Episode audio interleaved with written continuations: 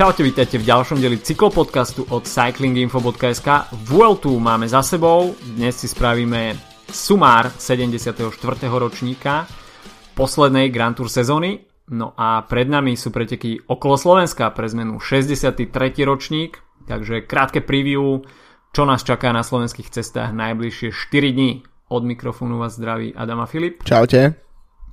No poďme najprv na tú Vueltu, máme za sebou posledné 3 dní, 19, 20, 21 etapy, ktoré ešte mohli prehovoriť do celkového poradia a aj prehovorili, čo teda pre nejak uh, preliezlo môj optimizmus. A myslel som, že teda bude zachované status quo, čo sa podia týka, ale nakoniec Tadej Pogačar bol človek, ktorý bol proti tomu zloženiu a nakoniec z VLT sa stala veľká slovinská športová udalosť. No presne tak, tak myslím si, že od Pogačara to možno málo kto očakával, nie na základe tých výkonov, ale skôr toho veku, to už sme rozoberali v posledných dieloch miliónkrát, že je to fakt uh, prvá Grand Tour. A už len to, že si pripísal proste tretie etapové víťazstvo tak je veľká vec. To, že preliezol na pódium späť, to je obrovská vec, ale ten spôsob, mm. akým tú etapu vyhral a akým absolútne zničil konkurenciu, tak, eh, tak ten bol absolútne neskutočný. Akože 40 km do cieľa atak a úplne v pohode si stabilne udržával stále ten náskok, ktorý bol niekde okolo minúty a pol a v podstate mm, bolo vidno, že týmy, tie týmy sa možno chvíľu aj snažili, ale počasie proste rezignovali, pretože, pretože to jednoducho sa nedalo, ten, ten atak, ten náskok sa nedalo stiahnuť. Pogačar šel úplne jednoznačne za, za víťazstvom a za návratom na pódium a za bielým dresom a fakt, že keď to vidíme na záver Grand Tour, tak od akéhokoľvek jazdca, tak klobúk dole, ale ešte keď to vidíme od borca, ktorý má 20 rokov, tak je to fakt neuveriteľné. No, presne, tady Pogačar, tak to je meno, ktoré sa skloňovalo počas eh, tohto ročnej VLT minimálne čo sa etapových víťazstiev týka až trikrát, čo je, čo je naozaj niečo fenomenálne. Tri víťazstva eh, na Grand Tour, to vidíme väčšinou iba v podaní šprinterov, keď už tak, ale v podaní vrchárov. Tento a... rok to bolo najviac, ani šprintery to nedo... nedobehli nakoniec. No, takže to hovorí same, same o sebe niečo, ale uh, takisto veľmi zaujímavá štatistika, uh, s ktorou prišiel, uh, prišlo GCN Racing News a to, že Tadej Pogačar uh, je prvým jasom od roku 1974, uh, ktorý obsadil pódiové umiestnenie na Grand Tour podniku pred dosiahnutím veku 21 rokov. Takže posledný bol v roku 1974 Gian Battista Baron Kelly na Giro d'Italia. Takže opäť prekonaný taký ďalší milník a to iba nasvedčuje tomu, aké je obťažné presadiť sa v takomto mladom veku a dajme tomu, OK, od podľa mňa od toho 74.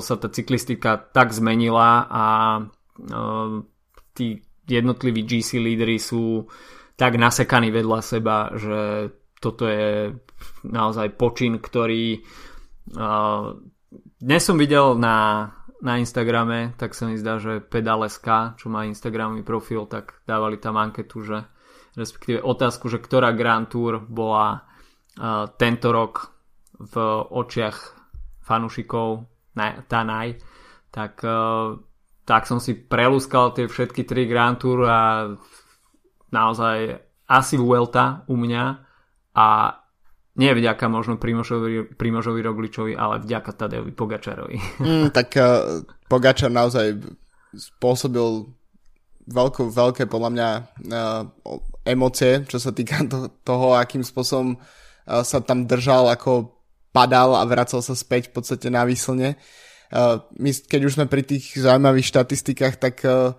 uh, niečo zaujímavé pripomenul aj Johan Brunil v podcaste The Move, mm. kde, kde vlastne spomenul, že v roku 2017 vyhral Egan Bernal Tour de l'Avenir, v roku mm-hmm. 2018 Tour of California a v roku 2019 Tour de France. a Tadej Pogačar vyhral uh, teda v Lani Tour de l'Avenir, tento rok Tour of California, takže budúci rok sa môže chystať na Tour. Oh. tak to je veľké slovo do bitky. Uh, každopádne športoví riaditeľia UAE asi môžu začať hľadať ešte nejaké voľné mená na prestupovom trhu, aby zložili adekvátny tým takýmto ambíciám, ale uf, ako veľká, veľká slovinská jazda, to, že už Primož Roglič nepríde o ten červený dres, tak uh, to sme tak nejak tušili, aj keď uh, teda uh, zaznamenal tam pád, po ktorom mohlo byť všetko inak, ale Movistar sa tam zachoval veľmi gentlemansky a myslím si, že práve Alejandro Valverde zapôsobil ako veľký patron toho pelotónu a no. No. Jasne dal všetkým najavo, že toto nie je miesto, mm, akým by on chcel sa posunúť e, v celkovom poradí vyššie a mm, pekné gesto. No. Samozrejme je to na polemiku, či utočiť, či neutočiť. Sa, rozberá sa to vždy, ale Alejandro Valverde mal v tomto asi jasno.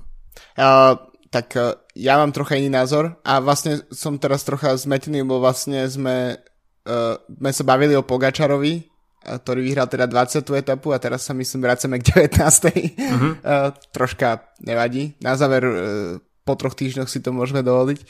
uh, ja si myslím, že tam akože áno, jasné, sú to len nejaké ako gentlemanské dohody a sú na to, aby sa porušovali v podstate, ale myslím, že um, od Movistaru boli dosť trápne tie výhovorky typu, že mali sme naplánovaný a tak na tomto mieste a tak sa proste začali ťahať.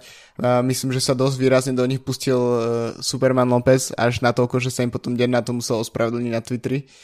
Uh, a pretože naozaj ten pád bol hneď na v podstate čele pelotonu Mm-hmm. Uh, dosť výrazne tam utrpel Tony Martin, ten vyzeral, ako keby ho niekto mm-hmm. práve zastrel do tváre, akože to, to bol dosť, dosť tvrdý pohľad. Uh, no a v, v podstate Roglič nebol v nejakých obrovských problémoch, ale bolo tam dosť, uh, bolo tam dosť výrazná medzera na to, aby v podstate uh, Movistar mohol začať tlačiť a aj to aj chvíľu robil a až po po chvíli vlastne Valverde ukázal teda, že majú, majú všetci spomaliť, um, ale to tiež vychádzalo z toho, že v UCI komisári dovolili jazdcom využiť vlastne sprievodné vozidla na to, aby sa dostali späť do pelotonu. Teda mm-hmm. ako keby tento zavetrie tých, tých aut, čo by za normálnych okolností nebolo povolené, alebo respektíve by to bolo pokutované nejakými či už peňažnými alebo sekundami potom Takže až, na, až to údajne až vtedy, keď sa to, toto dozvedeli ľudia z Movistaru, tak vtedy povedali, že OK, môžeme prestať tlačiť, pretože aj tak nás dobehnú, uh, pretože im v tom pomôžu auta. Takže uh, ja si myslím, že je to na polemiku. Tiež mám rôzne názory na tieto gentlemanské dohody. Myslím si, mm-hmm. že mhm. to je niečo, čo v podstate funguje a robí ten šport celkom zaujímavým. Na druhej strane uh, ak je to len gentlemanská dohoda, tak, eh, tak nemôžeme mm-hmm. očakávať, že proste každý bude neustále proste dodržiavať a myslím si, že uh, tak ako vždy tie emócie potom deň, dva na to opadli a, a všetko proste fungovalo ako dovtedy. Myslím, že Roglič si zachoval absolútne chladnú hlavu, ten na, na mhm. adresu mm-hmm. Movistaru nepovedal vôbec nič takže úplne v pohode sa nakoniec tá, ten, tá skupina dala dohromady a vlastne požiar bol zahasený, minimálne čo sa týka Rogliča. No a v podstate to pripravilo pôdu pre iný solový atak, keď už sme spomínali 40 km mm-hmm. Pogačara, tak to, tu bolo myslím 25 km Remiho Kavaniu, ktorý priniesol vtedy štvrté víťazstvo Quickstepu k tomu ešte potom sa dostaneme, že pribudlo aj to piaté. Mm-hmm. Takže vlastne Quickstep si naozaj uh, ďalší, ďalší Grand Tour, ktoré si ovládol, čo sa týka počtu víťazstiev. Uh, tento rok mali trocha slabšie Giro, na Tour de France ich mož, myslím, prebe, prebehol ich niekto, myslím. Prebehol ich uh, Jumbo Visma, ak si dobre pamätám, počet mm, ale, ale stále ich mali dosť. No a teraz 5 víťazstiev počas 21 dní, to je, to je proste typický quickstep. No, Remikávania tam predvedol veľmi silný solo atak a aj vzhľadom na to, že aký finish o, potom ešte očakával jazdcov, tak e, na niektorých tých mapkách profilov sa to zdalo, že na konci je to úplná placka, hm. ale nakoniec to bola teda riadna stena na dlažobných kockách, takže kto vie, či asi dostali správnu inštruktáž, ale možno Remy Kavania bol tiež trošku prekvapený, keď sa už tešil na preťatie pretnutie cieľovej pásky, ale nakoniec ho tam čakalo toto nepríliš milé prekvapenie. Sam Bennett tam nakoniec šprintoval iba o druhé miesto a Opäť sme tam videli perfektne zohraný quickstep na trojke Zdenek Štýbar, na štvorke Filip Žilber. Takže táto etapa mala jasný scenár a rukopis eh, týmu The Koenig Quickstep. V GC sa nám v etape číslo 19 nič nezmenilo a do tej záverečnej horskej etapy eh, išiel Primož Roglič s takmer trojminútovým eh, náskokom pred Alejandrom Valverdem a na pódiu sa v tej chvíli držal stále ešte Nairo Quintana a spomínaný Tadej Pogačar na 5. mieste strácal na e, podové umiestnenie minútu štvrť. Takže Tadej Pogačar bol tým mužom, ktorý musel v 20. etape útočiť. Samozrejme e, pôda tam na to rozhodne bola a myslím si, že Tadej Pogačar nepredviedol iba, iba ten panáš efekt, ktorý majú snať všetci cyklistickí fanúšikovia veľmi radi ale to, že to dotiahol aj do úspešného a víťazného konca, eh, keď hovoríme o etape, eh, predviedol komplexný výkon, nielen dobrú vrcharčinu a výbušnosť, ale aj z jazdárske schopnosti. Eh, takže v tri etapové víťazstva Tadej Pogačár na víťazného, na druhého Alejandra Valverdeho v etape takmer respektíve minúta a pol Čiže dominantný výkon, bolo jasné, Minúta a pol a 20 rokov rozdielu. A 20 rokov rozdielu. A, takže Pogačar jasne vedel, že čo všetko musí pre uh, to vyškriabanie sa na pódium nakoniec e, spraviť. To bolo splnené. Trošku možno sklamanie od uh, Supermana Lópeza a Naira Quintanu a možno aj od Movistaru ako takého, uh, pretože na ten nástup Pogačara sa podľa mňa dalo reagovať na začiatku a bolo až si myslím tak trestuhodné, že e, týmy zaváhali a nechali ho uísť.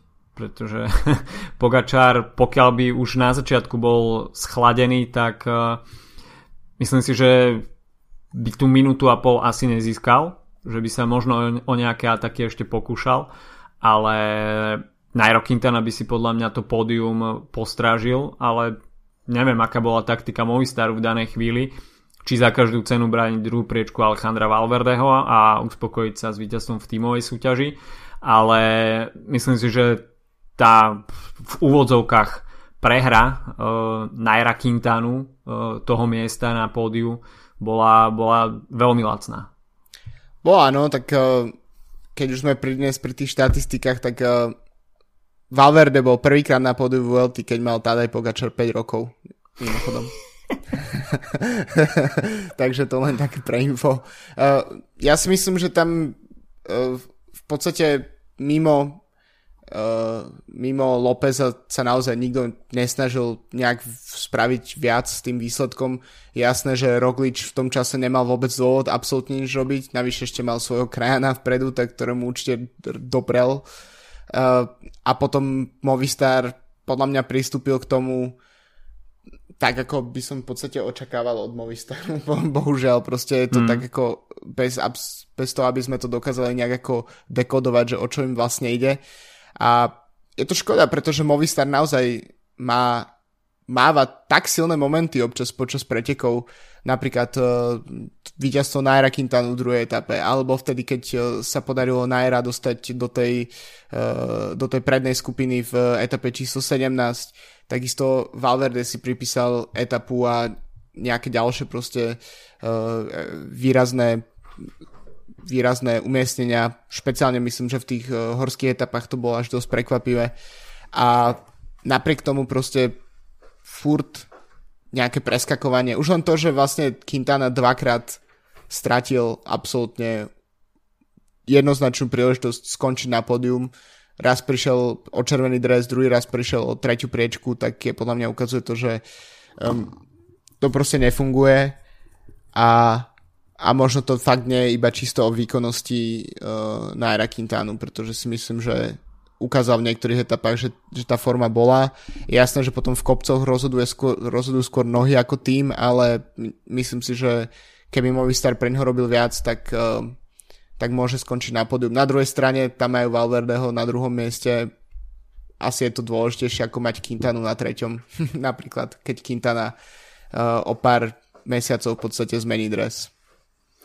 Možno aj to bola motivácia Movistaru Uh, aj keď, OK, to, to je už naozaj z takého konšpiračného súdku. Uh, OK, Nairo, opúšťaš nás, tak až chceš si udržať to pódium, tak zober tak si to na vlastné triko. Valverde bude s nami ešte budúcu sezónu. A Mark Soler sa nám dostal nakoniec, nakoniec do top 10, takže Movistar opäť eh, s tromi jazdcami v top 10, ale opäť z toho nebola víťazná Grand Tour. no, tak to je proste uh, klasický, klasický Movistar. Ale na druhej strane, um, ak, by, ak by ich taktika bola čitateľná celý čas, počas každej Grand Tour, celý rok, tak si myslím, že by to vlastne bola celkom nuda a takýmto spôsobom máme uh, vlastne svojím spôsobom je to podobný tým ako Quickstep, od tých tiež nikdy nevieme, čo čakať, okrem toho, že vyhrajú mm-hmm. 5 etap. Akurát u Movistar, od Movistaru vôbec nevieme, čo čakať a, a výsledok uh, jediný, ktorý sa naozaj dá nejak ako kvantifikovať, tak to je, to je víťazstvo v tímovej súťaži, ktoré je takmer garantované. Takže mm. zvyš, zvyšok proste uh, je úplne nečitateľný. Čo je vlastne super, keďže si vezmeme, že Ineos bude pokračovať vo svojej Ineos taktike z, pred, z posledných sezón.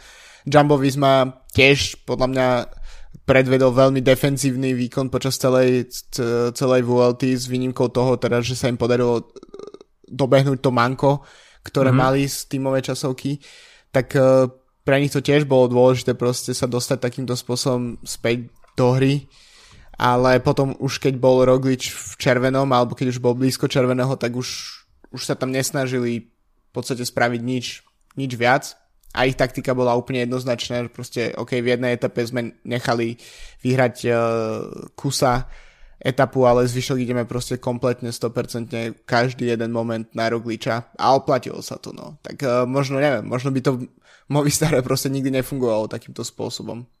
A možno ak by to fungovalo, tak by nás to nudilo. Veľké, uh, veľkým faktorom už sme to spomínali aj v prerušlých podcastoch, bola určite aj psychológia a mentálne nastavenie toho týmu, pretože e, ako Roglič, tak e, takisto aj Pogačar boli e, hneď v tej prvej etape v tímovej časovke zapletení do pádu, ktorý určite pri jasoch ktorí, dajme tomu, majú trošku problém so stratou motivácie alebo majú nejakú tendenciu sa opustiť, viď Fabio Aru, dajme tomu, alebo Dan Martin, tak uh, títo dvaja asi nakoniec všetko ustáli a bolo z toho pódium na Grand Tour, takže v podstate ten zlý začiatok premenili počas tých troch týždňoch na úplne grandiózny výsledok. No a mohli by sme sa pristaviť pri Primožovi Rogličovi, pretože pre neho je to prvá víťazná Grand Tour a tento rok sme mali možnosť vidieť na Grand Tour eh, samé nové mená, čo sa eh, víťazov týka. Takže Primož Roglič v podstate si všetko ustrážil bez nejakých eh, veľkých napätí a po tej individuálnej časovke, keď sa prezvekol do červeného dresu, tak zdalo sa, že všetko ide viac menej po masle. Nezažil nejaký extra zlý deň, aj on tam mal občas slabšie chvíľky, ale všetko aj vďaka svojmu podpornému týmu nakoniec ustal. A zaujímavé takisto je, že pre ňo je to iba 5. Grand Tour a už druhé pódium po tohto ročnom Gire. A na každej vyhral etapu. Tak a uh, v podstate teraz je to červený dres na madridskom pódiu a určite skvelý, skvelý odrazový mostík, možno mamutí mostík do, do ďalšej sezóny. Už aj s tým, že bude si musieť podeliť tú líderskú pozíciu s Tomým Dumolanom. Tak uvidíme, ako turné troch mostíkov pôjde budúci rok. uh, som rád, že sme sa dostali konečne k tomu, že Primož Roglič bol kedysi skoka na lyžach. Myslím, že sme sa tomu nevenovali počas VLT ešte.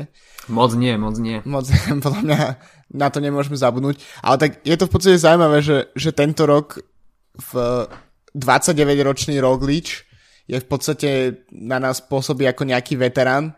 Mm-hmm. Uh, pritom uh, ako v porovnaní s tým, kto iný vyhral, uh, vyhral tento rok Grand Tour, uh, myslím, že aj Carapaz bol ešte v bielom drese, nie? Paralelne s rúžovým, alebo minimálne rok mimo neho. Myslím, že minulý rok ešte tu, to, čo vyhral Froome uh, Giro, tak myslím, že určite ešte vtedy bol. Súťažil mm-hmm. s Lópezom o bielý dres.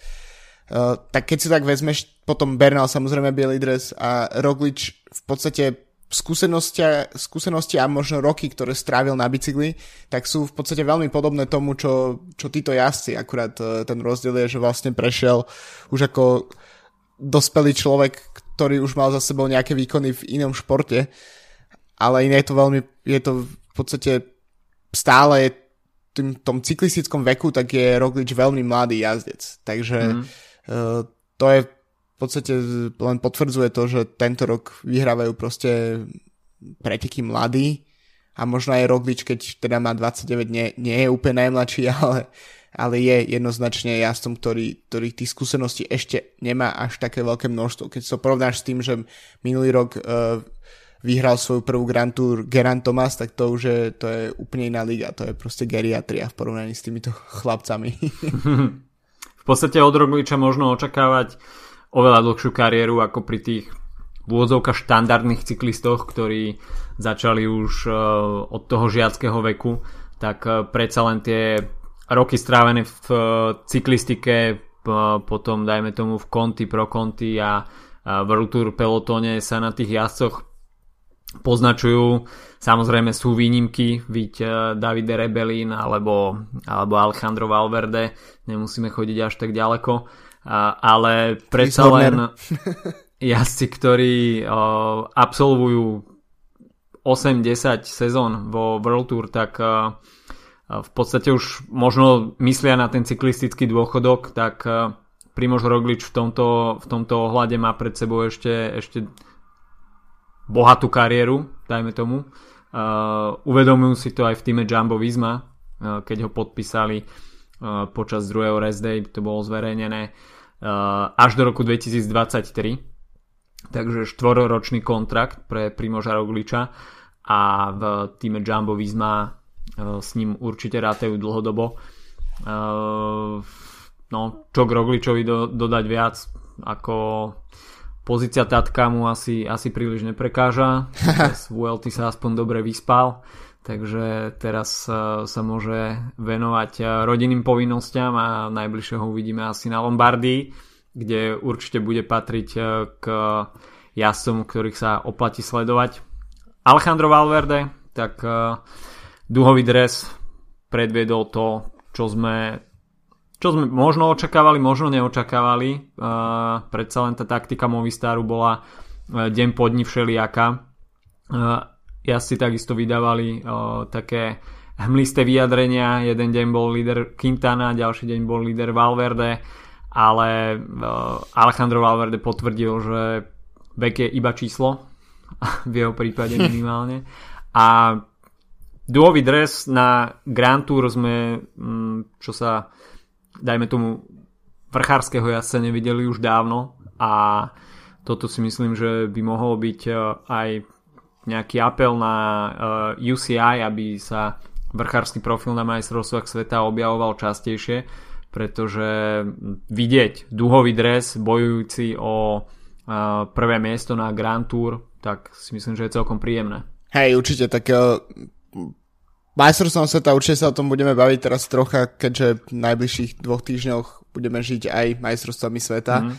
tak uh, by v podstate nejaká pravidelnosť, možno striedanie toho profilu, takže neviem, napríklad každý tretí rok by bol šprinterský, mm. každý tretí rok vrchársky, každý tretí rok klasikársky alebo niečo v tom štýle, tak uh, by tomu mohlo dať nejaký ako nejaký celkom prestížny raz, pretože jazdci by sa mohli nejak ako začať pripravovať alebo minimálne mentálne pripravovať na to, tak ako, neviem, ako v prípade napríklad olympijských hier, ktoré pre mm-hmm. mnohých jazdcov možno nič neznamenajú, ale pre niektorých sú cieľom, na, ktorým sa mo- na ktorý sa môžu roky pripravovať a vedia napríklad dva roky do, dopredu, aká bude trať približne a vieme, že to raz za 4 roky, tak proste je tam na ten cyklus je proste nastavený ten športovec.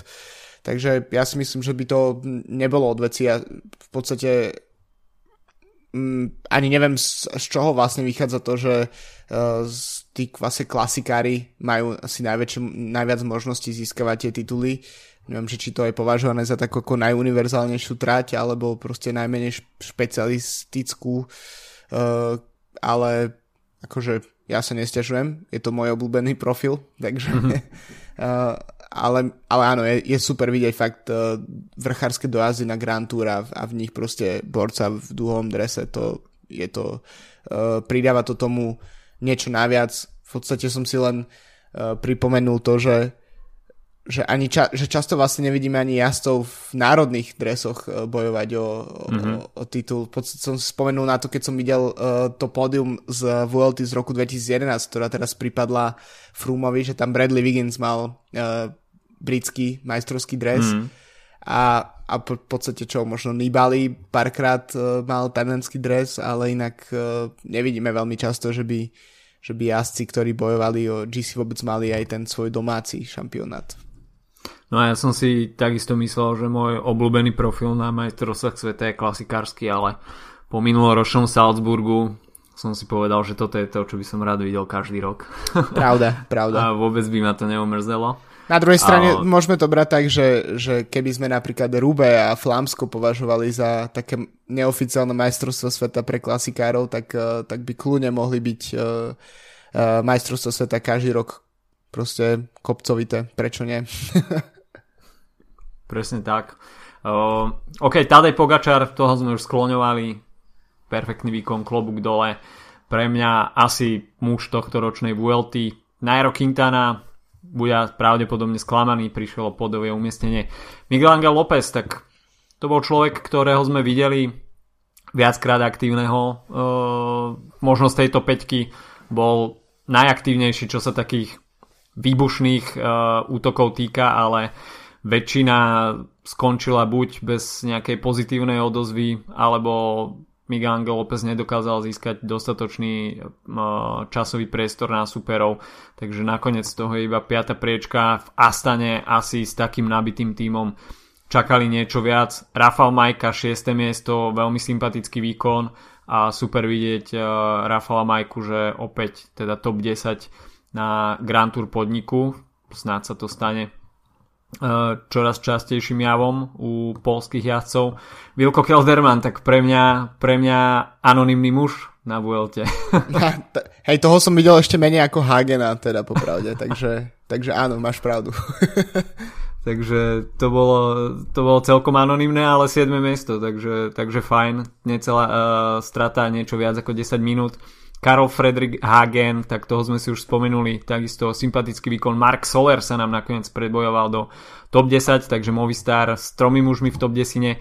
No a top 10 sa nakoniec ušla aj Mikelovi Nevemu, ktorý bol uh, teda najvyššie postaveným jazdcom uh, Mitchell Tomu Scott. A, tak uh, ten bol tiež pomerne anonymný. Inak mm potom v podstate minuloročnom euforickom roku pre Mitchelton Scott podľa mňa trocha také zosmutnenie, vytriezvenie v tohto ročnej mm. Grand Tour sezóne. V podstate sa im nepodarilo zvíťaziť. E, Simon Yates e, dosť sklamal na Gire a potom to aspoň odčinil et, dobrou etapou na, na Tour, ale v podstate predtým, ktorý minulý rok e, vyhral jednu Grand Tour a takmer vyhral druhú, tak uh, to muselo byť dobre, dosť veľké sklamanie. A mimochodom uh, zaujímalo ma, že či sa stane nejakým ako zvykom, že jazdec, ktorý v podstate um, je považovaný v polovici Gira za najväčšieho favorita tak, a nakoniec ho nevyhrá, tak si príde svoju, uh, svoju svoj očiní do Španielska, pretože takto v podstate bolo druhý rok po sebe, že vlastne Roglič bol jazdec, ktorý uh, dlho vyzeral na to, že by mohol vyhrať Giro, nakoniec sa to nepodarilo, skončil síce na podiu, ale prišiel si to očiniť na Vuelte a v podstate Simon Yates minulý rok to isté, takže možno to je taký ako možno v tom môžeme vidieť nejaký vzorec. No, tak Vuelta má jeden z tých prívlastkov ako uh, Grand Tour porazených zo sezóny, takže je to taký posledný možný reparát pred uh, koncom sezóny. Uh, keď sa vrátime ešte k uh, pódiu, tak uh, víťaz bodovacej súťaže Primož Roglič. Táto, táto súťaž má úplne iný charakter ako dajme tomu na Giro d'Italia alebo Tour de France. Takže Primož Roglič, víťazom zeleného dresu, uh, druhý za ním Tadej Pogačar takže Slovinci prví dvaja v súťaži. Bielý dres, logicky teda Tadej Pogačar o necelé dve minúty pred Supermanom Lópezom. A nakoniec sa raduje aj Age Desar La Mondial a Jeffrey Bouchard sa stal víťazom bodkovaného dresu. Modná policia, bodkové, bodkový dres a bodkové kraťase. To si myslím, že bude téma ešte. uh, to som si bohužiaľ nevšimol, takže poslal Aže Desert kompletný taký dres, ako, ako dostal Barde na túr. Presne teraz... tak, takže okay. Aže Desert má, Veľké má biele... to veľký vkus. Super. Uh, tak uh, Jeffrey Bouchard to nakoniec uh, vyfúkol Angelovi Matracovi, myslím si, že španielská verejnosť bude trocha smutná z toho. Hmm. A, a ešte sme vlastne, keď už sme spomenuli všetky dresy, tak sme nespomenuli poslednú etapu vlastne víťaza poslednej etapy, ktoré sa no, teda podľa pravda. očakávania nič moc ne, neudialo, ale v uh, madridských uliciach uh, zvíťazil Fabio Jakobsen pred samom Benetom, ktorý skončil tretí alebo štvrtýkrát druhý na tejto volte, to musí byť dosť frustrujúce. Tretie miesto celkom dosť veľké prekvapenie pre mňa, to Šimon Sajnok z CCC, mm-hmm. pretože áno, vedel som, že tento jazdec má byť šprinter, ale myslím si, že Eh, ak stále hovorím o nejakých šprinteroch prvého a druhého sledu, tak Sajnok je tak momentálne medzi štvrtým a piatým sledom. Skôr by som očakal, že bude vyhrávať stále nejaké ako uh, Europe Tour preteky alebo nejaké proste poháre v Polsku a nakoniec uh, tretie miesto, ale bolo vidieť v tej, aj na tej záverečnej fotografii to napríklad je vidieť, okolko uh, boli Jakobsen a Bennett v inej lige v tom poslednom šprinte. No, bol to fotofinish, ale určite nie taký tesný, ako sme mali možnosť vidieť v iných etapách. Pre mňa možno sklamaním trošku Fernando Gaviria na mm. tohto ročnej Vuelte. Príliš sa nezapájal do šprintov, v podstate top 3 obsadil iba v etape číslo 4. bol poznačený tým pádom hneď z prvej etapy, ale no neviem, že by sa za 21 dní nedal dokopy z, z takého pádu, tak ťažko povedať, a, ale asi si Fernando Gaviria predstavoval tohto ročnú Vueltu úplne ináč a aj celú uh, sezónu asi. celú sezónu no. Je z toho jedna víťazná etapa na Giro d'Italia ale to takisto až po diskvalifikácii uh, Eli Vivianiho. Takže zdvihnuté ruky na páske nezažil ani raz na, na Grand Tour tento rok. Takže možno trošku taký ústup vzad v pozíciách, ale uh, uvidíme, čo nám Fernando Gaviria predvede budúci rok uh, v etapách Grand Tour. Takže uh, tímová súťaž Movistar, samozrejme. Hurá. To aby sme, to aby sme uh, nezabudli. Takže toľko tohto ročná Vuelta a klasikári uh, v rámci respektíve v priebehu Vuelty ešte absolvovali uh, preteky v Montreali a v Quebecu kde každoročne mieria e, či už Peter Sagan, alebo Greg Van Avermaet, alebo Michael Matthews a väčšinou to teda býva uh, niekto z nich. Tých, týchto troch jazdcov, väčšinou to, to, to býva niekto z nich. Pokiaľ to je niekto iný, tak je to skutočne veľmi veľké prekvapenie a inak tomu nebolo ani tento rok a v podstate sú to klasiky, ktoré ok, patria k prestížným záležitostiam, ale mm, no, je to niečo iné ako jarné klasiky, takže uh, je to príjemné mať v Palmares, ale uh, ja osobne, že by som bol z toho nejak uh, unesený, tak uh, to, sa, to sa asi nedá povedať, ale ok, patrí to do toho cyklistického kalendára. Uh, Quebec, víťazstvo Michaela Matthewsa, uh, druhý Peter Sagan pred uh, Gregom Van Avermetom, takže rovno keď sme spomínali túto trojicu, tak uh, sa objavila v Quebecu a potom, uh, respektíve predtým bol Montreal? Nie, potom bol Montreal. Montreal bol druhý. Áno, a tam už Greg Van Avermaet bol víťazný a Peter Sagan sa tam do toho úplného záveru nezapojil a, takže nakoniec pre ňoho ostala 18. priečka a čo nám to možno naznačuje do nadchádzajúcich majstrovstiev sveta, ktorým sa ešte nebudeme teda úplne podrobne venovať, ale Greg Van Avermaet a takisto aj Michael Matthews určite budú patriť e, k lídrom svojich tímov, aj keď teda Greg Van Avermaet to bude mať o niečo ťažšie. To bude teda pretože, tým. Pretože Remko si myslím, že bude mať asi určité ambície. Takisto a, Gilbert. A takisto Filip Gilbert, takže Greg Van Avermaet určite bude mať zdieľanú rolu spolu lídra, ale Michael Matthews asi, asi bude mať uh, tú, tú líderskú pozíciu vyarendovanú v austrálskom drese. Ale ok, to sme odbočili na tému majstrovstiev sveta, ktorým sa ešte nechceme venovať, do nich nám ešte týždeň ostáva. A poďme sa venovať pretekom okolo Slovenska, ktoré štartujú už zajtra dvoma etapami, etapou 1A a 1B. Je to 63. ročník, malá zmena oproti minulým rokom. Organizátori nasúkali v podstate 5 etap, až si teda tie prvé dve, respektíve ten prvý deň rozdelíme na dve etapy do 4 dní, čo je možno príjemné pre týmy, ktoré nebudú musieť stráviť na Slovensku o ten jeden deň viacej. Nikto nechce teda stráviť na Slovensku povedať, že by sa mali na Slovensku zle, ale v rámci logistiky a všetkých tých príprav je pre týmy asi lepšie, čím menej času strávia na pretekoch, tak tým je to pre nich asi, asi určite lepšie. Teda v Bardejove uvidíme prvé dve etapy. E, prvá teda časť bude rovinatá e, s cieľom okolo poludňa 138 km a hneď, no hneď s pár hodinovým rozdielom nástupia asi na štart individuálnej časovky, ktorá sa takisto bude odohrávať v tom centre Bardejova 7,4 km a individuálny chronometer by mal byť vysielaný aj na obrazovkách RTVS, takže fanúšikovia, ktorí nemajú cestu priamo do Bardejova alebo nie sú z okolia, budú si môcť vychutnať individuálnu časovku na televíznych obrazovkách. Etapa číslo 2, tak e, tá povede z Bardejova do Ružomberka 227 km, čo je pomerne dosť dlhá štreka no. a určite do priebehu prehovoria aj Tatry. Najvyšším bodom bude Štrbské pleso, takže uh, kopcovitý charakter. Uh, etapa číslo 3 z Ružomberka do Hlohovca, takisto cez 200 km, konkrétne 201.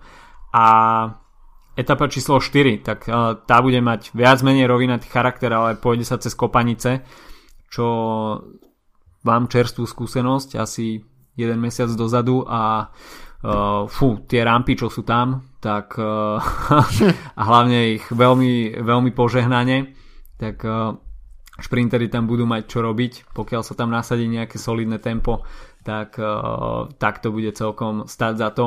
Finišovať sa bude na okruhoch v Senici a ten záver bude rovinatý, takže po 142 km spoznáme nakoniec uh, víťaza v sobotu uh, v Senici. No a mohli by sme sa dostať aj k start listu, ktorý, na ktorom organizátori veľmi popracovali, aj keď teda nie je to len dielo organizátorov, ale samozrejme aj ochota tímov poslať na podujatie okolo Slovenska mm, svoje najväčšie mená, ale určite aj klobúk dole pred organizátormi, ktorí dokázali zabezpečiť 5 World Tour tímov, tak to tu ešte nebolo.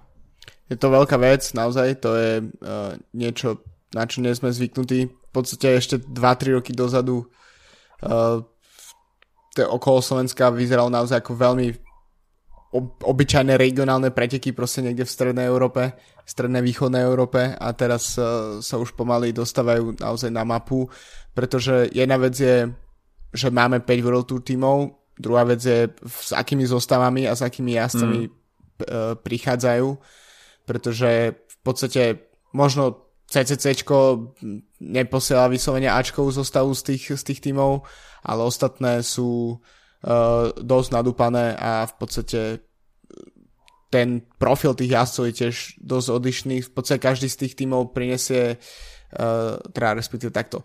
Uh, Quickstep, grupa MFDŽ a tým Emirátov prinášajú silných šprinterov, Uh, Bora zase prináša hlavne Slovákov, aj keď bez Petra Sagana, ale napríklad mm. Emanuela Buchmana, takže nie, nie, niekoho aj do kopcov a zase CCC má Laurenca Tendama, takže jednu v podstate, ja by si dovolím po, dovoli, dovolím si tvrdiť, že jedna z legend v podstate, ktorá inak tento sezónu ukončí, sezón, uh, ukončí tak, kariéru. Takže, takže... Jedna z posledných príležitostí vidieť ho s neofačovaným nosom Presne tak. Snáď. Uh, a takisto ten, uh, tie prokonty týmy, ktoré prichádzajú, tak uh, je vidieť, že to je proste solidné zastúpenie. Uh, máme tu Novo Nordisk, ktorý jazdí každý, ro- každý rok okolo Polska. Bude tam aj Charles Plane, ktorý bol v úniku na každej jednej etape okolo Polska. Uh, Rompot, uh, Androni Giocattoli, takisto aj Israel Cycling Academy, čiže máme týmy, ktoré štartovali na Gire. A myslím si, že to takisto sa prejaví vo, vo, vo výsledkoch. Uh, minimálne Androny som veľmi zvedavý na, na dve mená, a to na Matea Pelukio, teda mm-hmm. šprintera, ktorý má World Tour skúsenosti a potom uh, Miguel Eduardo Flores, jeden z ďalších uh, veľmi, veľmi mladých uh, Kolumbicov, ktorých si, ktorých si tam Gianni Savio do Androny stiahol. Um, len pripomeniem, že v minulosti mal vo svojich radoch uh, Bernala aj Sosu, takže uh, od tohto ja sa tiež môžeme možno očakávať, že niekedy v budúcnosti sa dostane do World Tour. Uh, takže to sú, to sú len také z tých menších tímov možno mená a môžeme sa dostať k tým headlinerom v podstate tohto ročníka. No headlinerom budú šprintery a to konkrétne trojica Viviani, Kristof, Demar. Fuj, Demar. A toto si myslím, že bude, bude veľká vec v šprinterských dojazdoch, vidieť uh, takúto konkurenciu. Elia Viviani je v podstate na výťaznej vlne, vyhráva vľavo vpravo, či už na ceste alebo na dráhe. Uh, samozrejme on už má takisto v, je v myšlienkach uh, trošku už na ceste do Tokia, kde bude obhajovať olympijské zlato z Omnia ale to je ešte pomerne dosť ďaleko, ale samozrejme tie dráharské body už získava, takže odskakuje si na preteky okolo Slovenska vysoko motivovaný, takisto Arno Demar, ktorý nemá za sebou si myslím úplne podarenú sezónu, nedostal sa ani do nominácie na Tour de France, pretože grupa FD, že všetko smerovala na Tibota Pinota, ktorý nakoniec eh, pripravil iba ďalšie francúzske sklamanie. O to však si myslím, že bude Arnaud Demar viac motivovaný predviesť sa a e, možno pred nastávajúcimi majstrovstvami sveta, kde preteky okolo Slovenska sú jednou z posledných previerok, si bude chcieť e, trošku upraviť pozíciu vo francúzskom národnom týme, kde určite bude jednotkou asi Julian Alaphilippe, ale Arnaud Demar bude chcieť byť e, rovnocenným zástupcom, prípadne nejakou kartou Eh, číslo 2. No a Alexander Kristof, ktorý takisto bude pre tú nominačku do, na majstrovstvo sveta bojovať o pozíciu uh, tímovej jednotky s Eduardom Bolasonom Hagenom, takže toto je tiež uh, možnosť predviesť sa národnému koučovi, že som tu, som v dobrej forme, mám dobré nohy, uh, ale samozrejme nebude to iba o tejto trojke a, a možno ten priebeh etap bude taký, že uh, šprinterom to bude veľmi stiažené, ale to sú samozrejme iba špekulácie. Možno škoda, že uh, opäť nevidíme dojazd na nejakom kopci a mm. aj keď uvidíme nejaké stúpanie, tak potom je to všetko z kopca, ale to už je taký nejaký kolorit pretekov okolo Slovenska a aj z vyjadrenia organizátorov. Oni sú si toho vedomí, ale mm, stále argumentujú tým, že že tie profily sú zaujímavé aj bez cieľového stúpania, tak uh, to je ich vízia, samozrejme fanúšikovia by chceli možno o niečo viac, ale uh, zorganizovať finálne stúpanie je určite o dosť zložitejšie. A samozrejme uh, treba, treba brať do úvahy aj ten faktor uh, finančného spoludielania sa finálneho mesta takže mm, možno ťažko nájsť aj miesto, uh, respektíve mesto, ktoré by bolo ochotné zainvestovať do pretekov a vedelo by ponúknuť nejaké zaujímavé cieľové stúpanie, tak takých miest na Slovensku asi nie je príliš veľa a aj preto je profil pretekov okolo Slovenska uh, taký, aký je a bez výraznejšieho cieľového stúpania. Keď sme ešte pri tých jednotlivých World Tour tímoch, tak nebude to teda iba o tých šprinteroch a Quickstep prináša, dá sa povedať, Ačkovú zostavu. Tomu Sice bez obhajcu Juliana Ala Filipa, ale uh, je to tam pomerne dosť natrieskané. Bobby Ungel, Silio Case, Yves Lampert, uh, Michal Morkov, uh, Fabio Sabatini a Petr Vakoč, Bora Hansgrohe, tam má okrem Slovakov Juraja Sagana a Erika Bašku, Macia Bodnara, Emanuela Buchmana, Oskara Gata, Lukasa Pustelbergera a Andreasa Schillingera. A grupa má FDŽ, tam má takisto zaujímavé meno uh, David Godu, uh, Štefan Künk a Sebastian Reichenbach. Čiže pomerne silné zostavy, no nie pomerne, ale veľmi silné zostavy.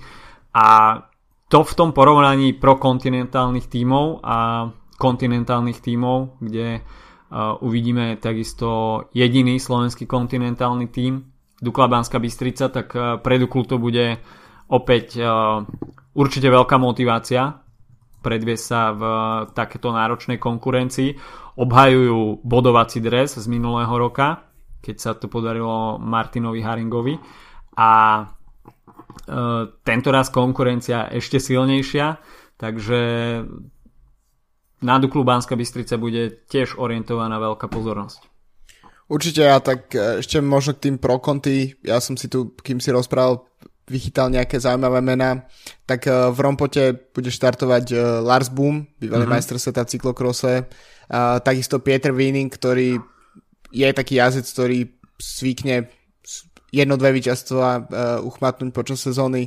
A takisto boj Fan Popel, ktorý by mm. teoreticky mohol šprintovať. Nemyslím si, že by mal nejak vyzývať rovno Vivianyho, ale možno nejaké 4. 5. miesto úplne v pohode. Uh, potom z týmu Valony Brusel, tak tam by som upozornil na Emilsa Liepinča, ktorý už má zmluvu s Tregom Segafredo na budúcu sezónu. To je mm. uh, jazdec z uh, Lotyšska, takže tam doplní Tomsa Skuinča. Uh, uh, Israel Cycling Academy, tak tam uh, bude štartovať uh, Conor Dunn, myslím, že celkom obľúbený dvojmetrový jazdec, irs, irský majster do minulého roku, uh, takže to je tiež uh, celkom zaujímavé meno a myslím si, že to doplnenie tých pro-conti tímov bude celkom, celkom zaujímavé. No a ešte, keby sme si odskočili k, ku konti tímov, tak konti tímom, tak uh, bude štartovať aj uh, development team Sunweb, od ktorého mm. si myslím, že už práve po mne niektorí z ich jazdcov majú možno aj vo Vrecku um, ten, uh, tú zmluvu na štart v budúcej sezóne v, v veľkom Sunwebe. No a určite by sme nemali opomenúť ani Elko Autor, pretože ten pri, prináša svoju top zostavu takisto. No, Elko autor uh, už aj pravdepodobne s vyliečeným uh, Alesom Kaňkovským a takisto je tam Michal Šlegel, uradujúci majster uh, Českej republiky, Jan Barta, ktorý určite bude... Uh, tiež uradujúci majster. Ako? Ča- tiež uradujúci majster v časovke. Áno, áno. Uh, a Jan Barta, uh, ktorý bude smerovať svoju uh, pozornosť na tú individuálnu časovku ale takisto je tam Karol Hník, Michal Kukrole, eh, Dominik Neumann, Jakubo Truba, takže Elkov prináša na slovenské cesty to najlepšie, čo môže ponúknuť. Uh, takisto ďalšie slovenské meno bude v drese Panon Cycling Team, Mikloš Sabo. Uh, Panon Cycling Team, ktorý dá sa povedať je takou uh, liahňou veľkých maďarských talentov uh, a už vychoval viacero jazdcov, napríklad Atilu Valtera, ktorého sme mali možnosť vidieť na Tour de l'Avenir, ktorý perfektne reprezentoval maďarské farby, takže toto je tiež jeden zo zaujímavých tímov, no a určite slovenských fanúšikov bude zaujímať aj počínanie slovenskej reprezentácie, kde by mal byť ťahuňom, ťahuňom Matúš Toček. Uh, áno, tak uh, uvidíme, tam očakávania vždy možno trocha predčia výsledky, čo sa týka slovenskej reprezentácie, ale tak uh, uh, myslím si, že tie časy, kedy, kedy tieto týmy v podstate ma, mali čo uhrať na tých pretekoch, tak už realisticky v podstate končia, pretože s takou konkurenciou World Tour tímov tak uh, šanci pre napríklad slovenských reprezentantov, keďže väčšinou ide o uh, U23-károv, tak budú hlavne nejaké úniky a snaha získať nejaké body, tak ako sa to podarilo Haringovi minulý rok. Takže myslím si, že to, to je akože cesta pre, uh, pre tieto slovenské týmy v konkurencii tímov z World Tour. OK, takže toľko start list. Dáme si tipy na víťaza? Uh, uf, no, môžeme, môžeme, no. OK, tak, stačí GC. Tak stačni. ja si myslím, že Elia Viviani. Myslíš, že dá generálku Viviani? Hmm? Mm, tak uh, ja si myslím tiež, že to vyhra Quickstep, lebo to mi príde tak ako najjednoduchšie. A čo ja viem, tak uh, ešte, buď to môže byť Jungels, ak zázdí veľmi dobrú časovku, mm-hmm. ale takisto um, i v Lampard jazdí celkom dobré časovky mm-hmm. túto sezónu a myslím si, že ten profil mu možno bude sedieť ešte viac ako, ako Vivianimu, takže asi i Lampard. I v Lampard. OK. A možno takým čiernym koňom do šprintov by mohol byť Erik Baška. Mm-hmm. Uh, myslím si, že na top 10 v šprintoch určite bude mať a takým veľkým prianím by bolo, pokiaľ by sme ho videli, že by sa dokázal vkliesniť medzi, medzi tú trojku Viviany, Kristof, Demar, tak to si myslím, že, že by bola úplná bomba. Áno. OK, takže toľko od nás na dnes všetko. Najbližšie 4 dní budú patriť pretekom okolo Slovenska. Až máte možnosť uh, ísť si pozrieť preteky naživo, určite, ne, ne, ne, určite neváhajte, už kokcem a, a zamierte na preteky okolo Slovenska, určite to bude stať za to 5 World Tour tímov, veľmi známe mená, či už uh, z Grand Tour podujatí alebo z jarných klasík, tak tento rok to rozhodne bude stať za to. Majte sa zatiaľ pekne, počujeme sa budúci týždeň. Čau, čau. Čaute.